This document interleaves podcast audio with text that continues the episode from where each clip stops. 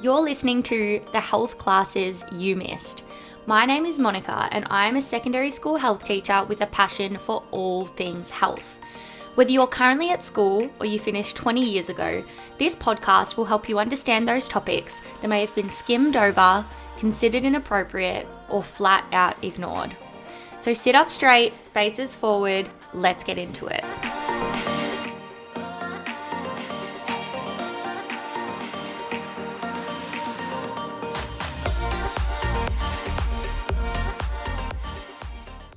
Guys, just letting you know in this episode, we do discuss abortion in detail. If this isn't for you right now, maybe give this one a miss. And if you do need any help or support at any time, please contact Lifeline on 131114. Hello, everyone. Welcome back to another No Stupid Questions episode. What a beautiful weekend. I hope everyone is doing well. And if you live in Victoria and Melbourne, you're enjoying the sun finally. It feels like I haven't seen the sun in years. Again, want to apologize for my voice. I think I just have to accept that I am going to be husky for the rest of my life because it's just not going anywhere. But that's fine. I have had a huge week this week. I posted on my Instagram during the week about a pretty big life decision that I made or that I changed. I'm actually still in the process of figuring out what I'm actually doing now. Uh, things have been a bit all over the place, but in a good way. Um, I do get pretty overwhelmed uh, quite easily, so I've been taking some extra time and maybe some extra steps to take care of my head and my mental health in particular. Now, today we are talking about abortion laws and age requirements uh, for abortions in Australia. Now, this is something that did come up a lot in my health classes, particularly the sex ed classes that we went through recently.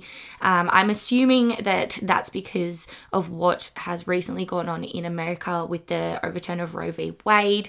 I think uh, that had a lot of people really quite nervous and uh, wanting to know about our laws here. So I thought it would be a really good one to cover just so people are aware. I mean, abortion is healthcare at the end of the day, and it is something that is super important. Every single person should have that autonomy over their body, over their decisions, and over their life. I know that that might be an opinion, maybe that some people think is wrong. However, I do not view that as an opinion. I view that as fact because abortion is healthcare. That's a fact. So, what is an abortion? So, technically, an abortion is the termination of a pregnancy. So, it's a medical process that ensures a person will not give birth to a baby or go through a full pregnancy. So, that's 40 weeks of pregnancy. Now, this is not the same as a miscarriage. So, a miscarriage is where a pregnancy ends without medical intervention. So, no one has actually done anything to terminate that pregnancy. Although, in saying that, uh, in some cases, medical intervention is actually needed after a person has a miscarriage. So I thought it was important to uh, put that in there as well and just determine the difference there. Again, I'm going to say it again abortion is a form of healthcare and it should be available to absolutely everyone. Now, unfortunately, as we know, as, as I just touched on, in some places in the world, that is not available for people. Now, this is a massive problem, right? Because it just stops safe abortions being performed. It does not stop abortions in general. And there is a lot of the time that argument that, okay, well, don't have sex if you don't want to get pregnant. And that is absolutely ridiculous as well, because we know as human beings, sex is something that we do for pleasure. It is not something that we just do to have a baby or to start a family. In fact, there's a lot of people in the world that don't want to have kids. And a part of this as well is making sure that people have access to contraception options condoms, the pill, the IUD, whatever that is. Um, and that is an issue in some places in the world as well. So, having access and being able to get an abortion is something that we are really, really lucky to have. Unfortunately, I have to use the word lucky to have here in Australia. Now, there are some myths about abortions, and these include that they can cause infertility, breast cancer, or you might experience long term psychological problems after having an abortion. Now, none of these things are actually linked to abortion, and there is no actual evidence to support these claims either. And that is not to say that someone who experiences an abortion may ha- not have any um, mental effects afterwards or experience mental health problems afterwards. Of course, it's so individual, but there is no evidence to support that people will always experience long term psychological problems. So, why might a person decide to get an abortion? Now, this is a very, very personal choice and can be made for a variety of reasons. Of course, this decision can be extremely difficult to make as well, and therefore can have significant impacts on a person. Some reasons that people might find are unplanned pregnancy. So, a person didn't actually plan to get pregnant. Personal circumstances is a huge one. Financial considerations as well. Abusive relationships, uh, pregnancy occurring as a result of rape, or the person just simply not wanting to have a child. Health risks to the mother or the child can also be a reason. Now, whatever the reason, it is up to the woman to decide what is right for them, and it is absolutely no one else's decision. There is no one reason better than another it is up to the individual because at the end of the day, it is their body, it is their life, and therefore it should be their choice. So, what are the abortion laws in Australia? So, abortion is legal in every Australian state, and most have an age requirement of 16 years where you can go alone. Any younger than that, though, there must be parental consent and there is certain counselling around it as well. Now, Western Australia firstly decriminalised abortion in 1998, Victoria decriminalised it in 2008, and South Australia decriminalised it in 2022. When I was researching for this, I saw Vic was 2008 and I thought, geez, a little bit late. And then I saw South Australia only decriminalised it in 2022. It's wild that there was still a part of Australia last year without proper reproductive rights. I mean, looking at the bright side, that is, you know, it's really great that that is an option for women in South Australia now. Now, I am just going to go through each state individually unless they've got the same laws. This is according to an article from The Guardian. So, in the ACT and Tasmania, you can get an abortion at 16 weeks of pregnancy. Now, anytime after this, two doctors must approve the abortion. And if you are in the ACT, you have to go to Sydney for this as well, or interstate. Generally, it's when people go to Sydney, which is in New South Wales. If you are from New South Wales or Queensland, you are able to access an abortion up to 22 weeks of pregnancy. After that, again, you need two doctors' approval. In South Australia, you're allowed to get an abortion for up to 22 weeks and six days. Now, that is weirdly specific, but after that, two doctors have to discuss whether it is necessary. In the Northern Territory and Victoria, you may access abortion for up to 24 weeks. Again, after this, you need approval from two doctors.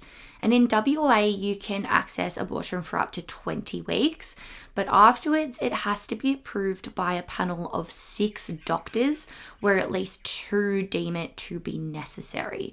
Now, this is a weirdly outdated law, I think, and the thought of a woman having to go in and face what they call an ethical panel who determines what she does with her body is still a little bit off. Uh, however, I mean, it's still good that we are able to access an abortion in WA up to 20 weeks. Now, I thought this was important to add in here as well. According to Healthline, in most states and territories, it is illegal to protest within 150 metres of a clinic or a service that provides abortions. That is fantastic. I think it should be you are not allowed to protest at all because it has nothing to do with anyone else. However, it is good that there are laws in place around that as well.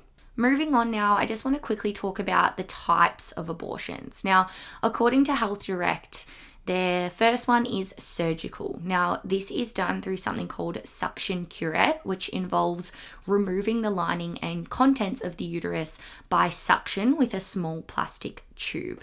Now, this is just a day surgery that is quite straightforward and safe when performed by a medical professional. It only takes about 15 minutes, so it only really requires about half a day in the hospital for most people. Now, this one is most often performed before 14 weeks of pregnancy. So it'll de- depend on what type of abortion you get based on how far along you are. The second type here we have is medical. Now, this is super low risk as well. This usually happens earlier than nine weeks and it is known as the abortion pill. Now, this is a true stage process. So, the first stage is taking a tablet that actually blocks the hormones necessary for pregnancy to continue. And then the second step involves uh, about 36 to 48 hours afterwards, there is another medication that causes the contents of the uterus to be expelled. So it's almost like a person is having a period, it almost forces a period onto a person. Now, the last kind here is late term abortion, and this is for abortions that occur after 14 weeks of pregnancy, very similar to a surgical abortion, but instruments are actually used to remove the fetus instead of a suction. So that's the, the key difference there. So, those are the three types there. You've got medical, which is the one that occurs generally earlier than nine weeks, surgical, which is up to 14 weeks, and then after that, you would uh, experience a late term abortion, which occurs after the 14 weeks. Now, how much do abortions actually cost? So, this will depend on the type of abortion, how far along you are, and whether, of course, you use public or private services. So, bulk billing can be offered or be partially covered by Medicare, which is great. Private can unfortunately cost several hundred dollars. Now, just the general medication can cost around $50. Of course, less if you've got a healthcare card.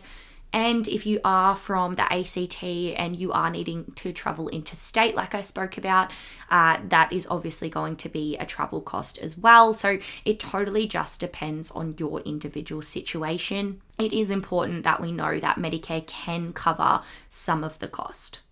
Now, I spoke a little bit about counselling options as well for those people who are under 16. So, these are actually also available for anyone looking, um, you know, to have an abortion or who's had an abortion and needs that afterwards. So, support is generally available through your GP and they will encourage you to seek help as well. This is because this decision, as I talked about earlier, can be a very emotional experience. And you may also find that there is pressure from other people pushing their opinions on you or pressuring you, which can also make the situation worse.